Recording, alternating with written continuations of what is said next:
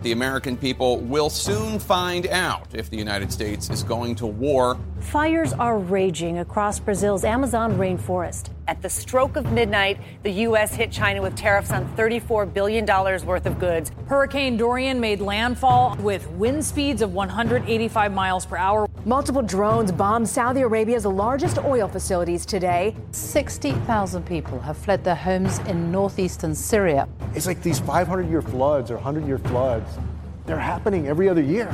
Anti government protesters in Hong Kong have taken to the streets.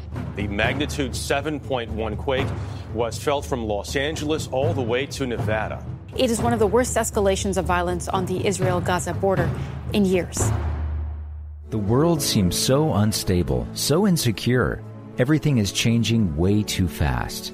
But there are some things that are steadfast, things that never change God and His Word. Randy Reams is pastor of Kindred Bible Church in Nampa, Idaho. Join Pastor Randy now as he shares truths from God's unchanging Word. The people fell so easily into idolatry when a king put up an idol because they didn't have the Word of God. The Protestant Reformation. For about a thousand years, maybe even more, that 1500 years, the people didn't have the Word of God, and we call that period the Dark Ages, by the way. Okay? But the scribe sees this and, and he says, I'm, he takes it back to Josiah, reports that the work's getting done, and then begins to read it to the king. He's 26 years old. He is so moved by the word of God in, in remorse that it's been gone for 70 years, he tears his clothes. Now, to us, that sounds odd, but you heard me talk, talk to the kids about it. It's, it's one of those signs of remorse, of sorrow over the fact that the people haven't had the word of God in their lives for 70 years.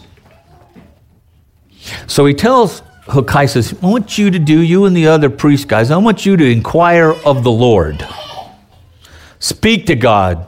What do we do since we've had this long period of time without the word? More than that, what's God going to do since we've had such a long period of time without the word? He says this in Chronicles, 2 Chronicles 34 and 21. Go inquire of the Lord for me, for those who are left in Israel and Judah, that is the remnant, concerning the words of the book which has been found. For the wrath of the Lord, which has poured out on us, is great. Because our fathers have not kept the word of the Lord to act in accordance with everything that was written in the book.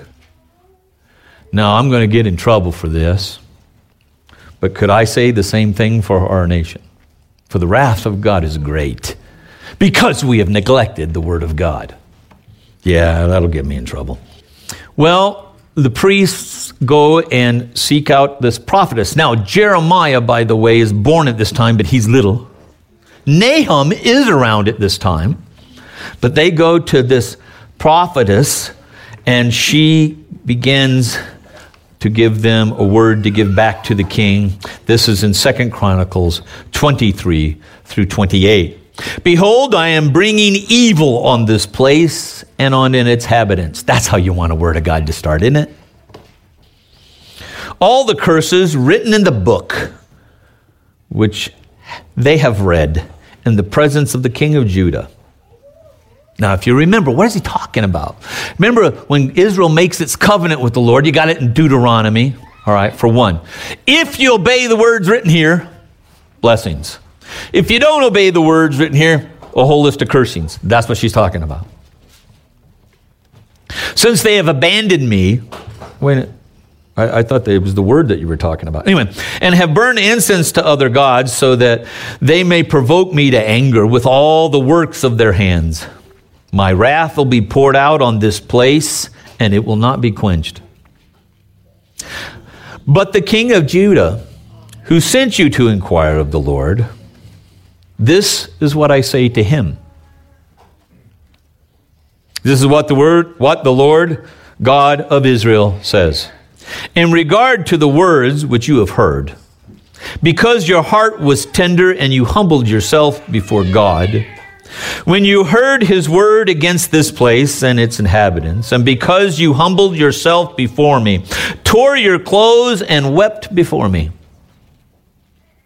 I have indeed heard you. Because you heard the word and responded to the word, I hear you. Behold, I will gather you to your fathers, and you will be gathered to your grave in peace, peace with Him, with God. So your eyes will not see all the evil which I am bringing upon this place and its inhabitants. Yeah, I'm, gonna, I'm going after Israel, but because you heard the word and you responded to it in remorse and repentance, because you're not going to see it. You know what that means? Because of a guy who heard the word of God and responded, all the people around him were getting it. For the next about 10 years, 12 years, Israel, the people that did all these wicked things, they don't come under the judgment because of one man. Whoa. But he's not going to see it. What's his response to this word? Well, if you remember a couple kings ago, the same kind of word came. Oh, well, I'm glad it's not in my lifetime. I'm not worried about it. Is that, is that what Josiah does? Well, you know, at least I'm not going to say I can live happy then. nope. He gathers, and it says it this way all the men of Judah, the inhabitants of Jerusalem, the priests, the Levites, all the people from the greatest to the least. Hmm. And he gets all the people together, and he, the king, reads the book, not the priest. The king reads the book. Hmm. That's where we come to the text we opened with this morning. He's to the point now, and he is standing before the people. He reads the word of God to the people. That's where he says, at that pillar, he made a covenant with the Lord to walk after the Lord, to keep his commandments and his testimonies and his statutes with all his heart, with all his soul, to perform the words of the covenant. And you'll see that. This is why he does Passover right away. That was one of the things you were supposed to perform, do, under that covenant that God made with Israel when they came out of Egypt. And all the people joined in the covenant. I also want you to understand later here coming up, all right, when Judah falls into captivity, okay, these Israel corporately has also now renewed their covenant. So the judgment that comes just isn't because of some covenant he made with a particular generation way back here, but y'all have made a covenant too. So y'all just as accountable, accountable as they would have been back then when those blessings and cursings were done. Like I said, they celebrate Passover. And then it says this in 2 Chronicles 34 and 23. Throughout his lifetime, he did not turn from following the Lord God of his fathers. Oh man, I'd like to be at that my epitaph. Historians and theologians alike argue that this was the greatest time of spiritual renewal in Israel's history. Because of a young man. But let me ask you a question. Didn't he hear the word of the Lord? Wait a minute, what? He is calling the people to spiritual awakening and revival. When he's heard the word of the Lord, they're not going to listen. In the end, ultimately, judgment's coming. God doesn't judge a righteous people, a group. Okay? What, what makes you want to preach to people who won't listen? Remember, Jeremiah is brought up in this context. He's living in this time. It comes towards the end, particularly of Josiah's life. And, and Jeremiah was told by God, I want you to preach to people who won't listen. Wow. Then what's the point? Right? Well, what's the point then? I, it's sort of like when God says to Moses, I want you to go to Egypt and have, tell people, Pharaoh to let my people go. Oh, by the way, he ain't going to listen. He ain't going to do it. Um, excuse me, God. Then why are you sending me? How do you keep doing right what God wants you to do when you know how the culture's going to respond to it, not just ultimately, but even just the way it is? We can all pick up the book and we you read the everybody read that last book? Or Daniel, we sort of know how it ends, doesn't it? And we have to be careful because everybody today, and I, I Every generation does this. I mean, Paul did it himself. We are in the last day, like it's going to happen in our lifetime. Maybe it will, maybe it won't. Okay? But if you look at the degradation, degradation of culture, the wickedness that the Bible says, what's the point? I'll get to that. The problem was this the scriptures had been neglected. That's always the problem. When the Word of God is neglected, culture corrupts. This is why our founding fathers recognized that a democracy is made for godly, moral, religious people. And by the way, when they said religion back then, they didn't mean Buddhists and Hindus. You can go back and look at it. Gonna, you can read the documents. You can get them online. They're actual writings. They're referring to Christianity. Okay? Too long, Scripture has been neglected in our country and in our churches. Okay? We, um, you can fill the pews real easy with a motivational speech. I asked someone recently about the church they were attending, and, and, and there had been a change in their leadership. And I said, well, well, tell me, what's the heart? What's the passion? What's the thing that comes through in your pastor teaching and preaching? their words. Well, he's pretty much a motivational speaker. Very large church in our town. Okay? Uh, you can always fill pews or any stadium as long as I tell you how wonderful you are. But scripture starts this way there was these people that were in paradise and they weren't so wonderful. They thought they can be like God. Thus, we need a Redeemer. If we were wonderful people, we wouldn't need one. I'm not going to beat you up with that. Okay? But Scripture has been too long neglected in our country and our churches. For spiritual renewal, revival, whatever term you want to call it, you, Congress can go pass all the moral laws they want. They could defund Planned Parenthood and anything else you think is pagan. That doesn't change the heart of people. It is the Holy Spirit moving on the Word of God, moving in the heart of man that transforms him. Amen. That's why faith comes by hearing, hearing and hearing the Word. word. Yeah, not the word from the most recent self-help book. Okay? Not the most recent personality test. Okay? From the Word of God.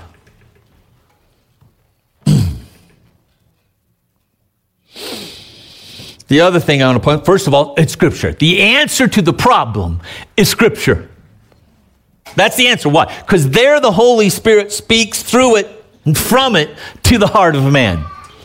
How can they call upon the one in whom they have not believed? How will they believe in the one in whom they have not heard? How can they hear unless someone preaches? And what do they preach? Christ and Him crucified. Uh, I can beat that all day, all day long and enjoy doing it. So we'll move on. The other point, and you heard me say it to the uh, kids age does not limit God's use of you. And I purposely didn't say youth does, because too many of us get older and we think we can retire. Sorry, you don't get to retire from what God put you on this planet for. You don't get to do that. God can and does use all ages. Scripture's full of stories where God doesn't use people till they're old. Let's start with Abraham. Okay? And young. Okay? There is a thing, I, I was watching somebody recently talking, and it was a worship person a music person, talking about to be a worship leader today, you got to be pretty. You got to be, that's the hip thing is have attractive people up front. That's a lie.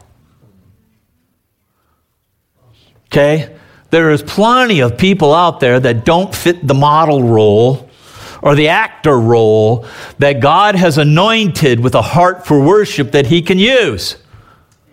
But we've bought into the world idea that pretty means better. I've got off sidetrack there a little bit. But it isn't just age, it's shapes, sizes, colors, abilities. God uses him for his glory. If you seek God and his word. Hmm.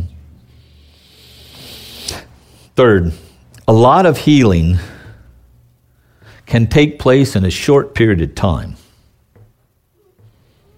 when God's word is taught, preached, and read. We look at we look at our culture and man, you know, I don't know, we're in it for the long haul. Mm, man, the Great Awakening in the United States, 1700s, okay, happened pretty quick. Relative speaking, as far as history goes. The Reformation, ask Martin Luther one day when you get up there how fast it took his 99 theses to get scattered around Europe. It was unprecedented. Nothing had spread that fast. Printing press had come out. Gee, God's timing, really. Anyway, just an accident, coincidence, right? When God's word is taught, I think, I think many a preacher in the pulpit is going, well, what's the point? They're not going to change anyway. So I might as well give them milk toast, if you don't know what that is. Okay? My dad was raised poor. And so one of the things he would eat when I grew up, just take some milk and just take the stale bread and you set it in the milk and you absorb the milk and you eat that. It's just a soggy mess. Okay? Not everybody, not everybody needs baby food. If you today, at whatever age you are, I was still feeding you strained peas, you would be sick. It's true. You've got to have that well balanced diet, okay? Or let me put the whole counsel of the Word of God to truly grow. But a lot can happen, and I would suggest to you is happening in many places. As many people, many congregations, missionaries and otherwise recognize they got have to go back to preaching the word in its purest form. That is expository. I'll leave that alone. Finally, and this is where I'm addressing the question of Josiah, why preach? Why read it if they're ultimately they're not gonna turn? Because we are responsible to proclaim the word of God in our generation and no other. You weren't born 50 years ago. Well, I was born 50 years ago. Okay, more than that. But, but you know what I'm saying? You weren't around back when, and you won't be around way out there somewhere. God placed you in this generation to do what He's called you to do in this one. And you will stand before Him and be accountable to Him, not for the response, but whether you did it or not. Okay? That's what He said. He promised, I'm going to perform, I'm going to do what you say to do. And it doesn't matter where they end up. What matters is he discovered the Word of God, and the Word of God called him to do and to be, and that's what he was going to do and be. It is hard for us to trust God for the outcome because, at least in our culture, we are outcome based. We measure a person by how much money they make or the house you have, the things that we see on the outside, the, that, that you must be somebody. Okay? You can have a wise mother, raise X amount of kids, and nobody will read a book as she writes. But you get somebody from Hollywood or a politician, and for some reason they're an expert on motherhood. Or finances or pick it. Why? Because we see fame and all this, and we say, for that some some reason that, t- that they have the right to tell us about politics or morality. Okay? No, that all comes from the Word of God. All right? And it is the content is what matters, not the outcome. Now let's get real. When you preach, do do you have a heart? When you speak to your neighbor about Christ, is your heart to see that person come to Christ, surrender their life to his lordship, and spend eternity with him? Yes, it is.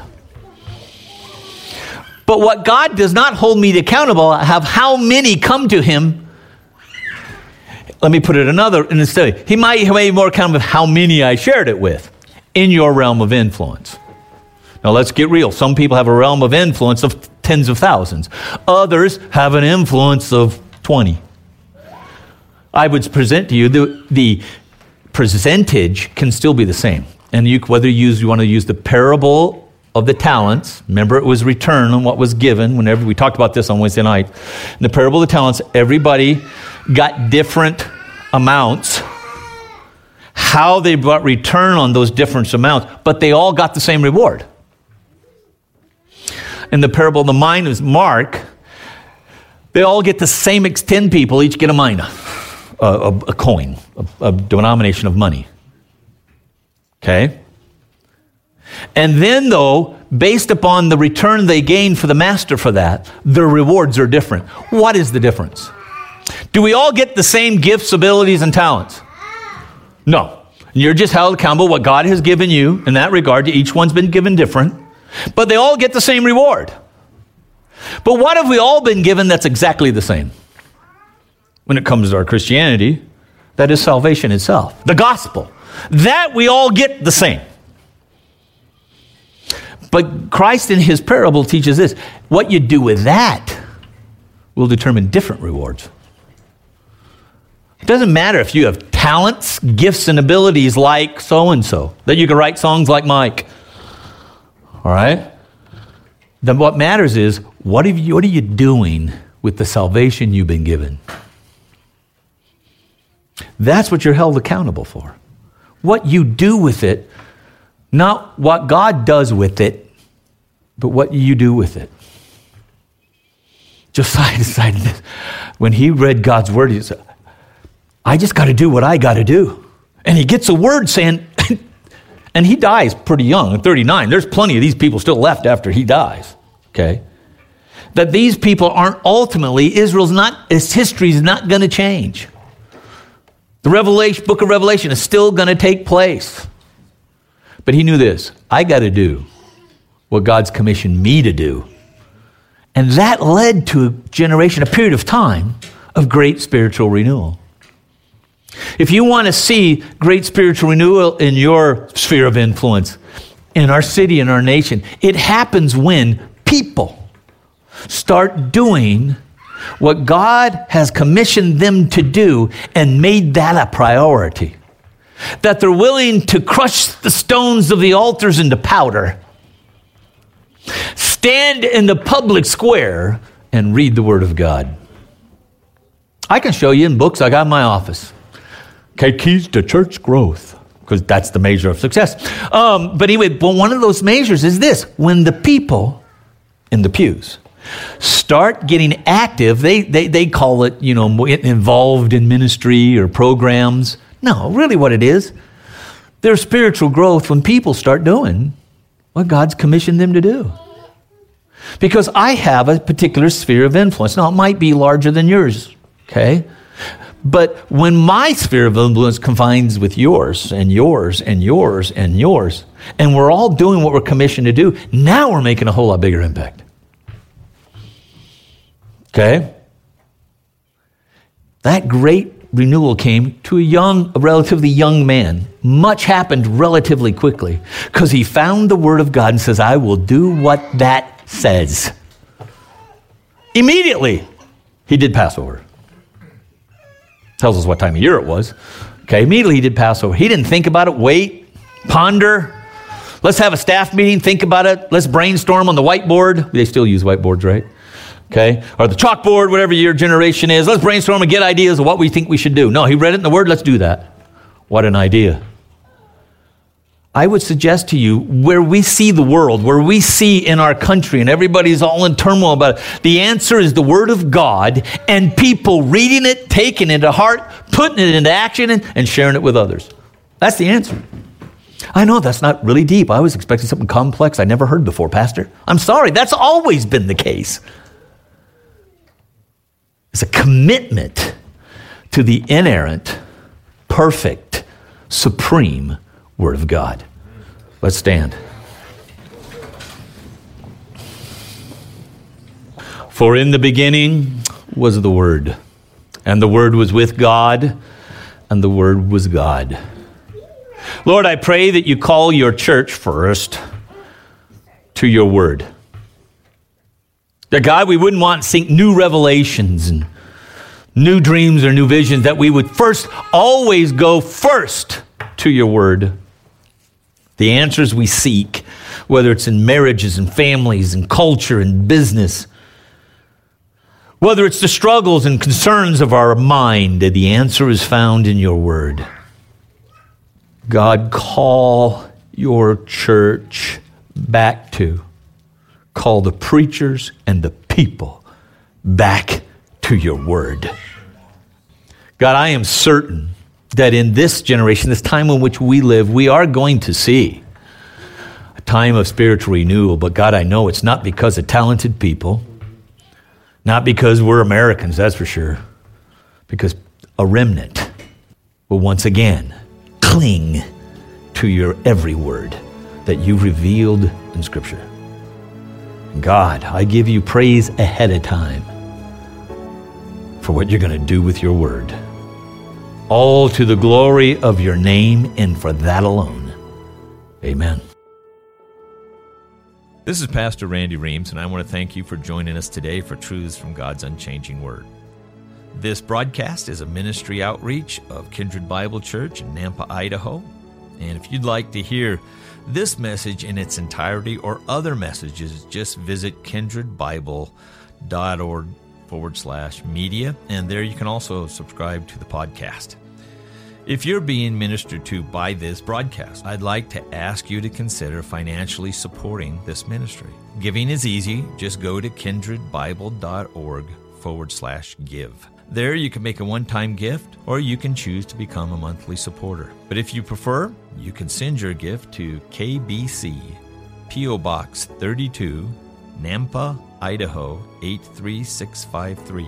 Your prayers, words of encouragement, and financial support helps ensure that this broadcast will continue to be heard in your region and around the world. Again, I'd like to thank you for listening to Truths from God's Unchanging Word.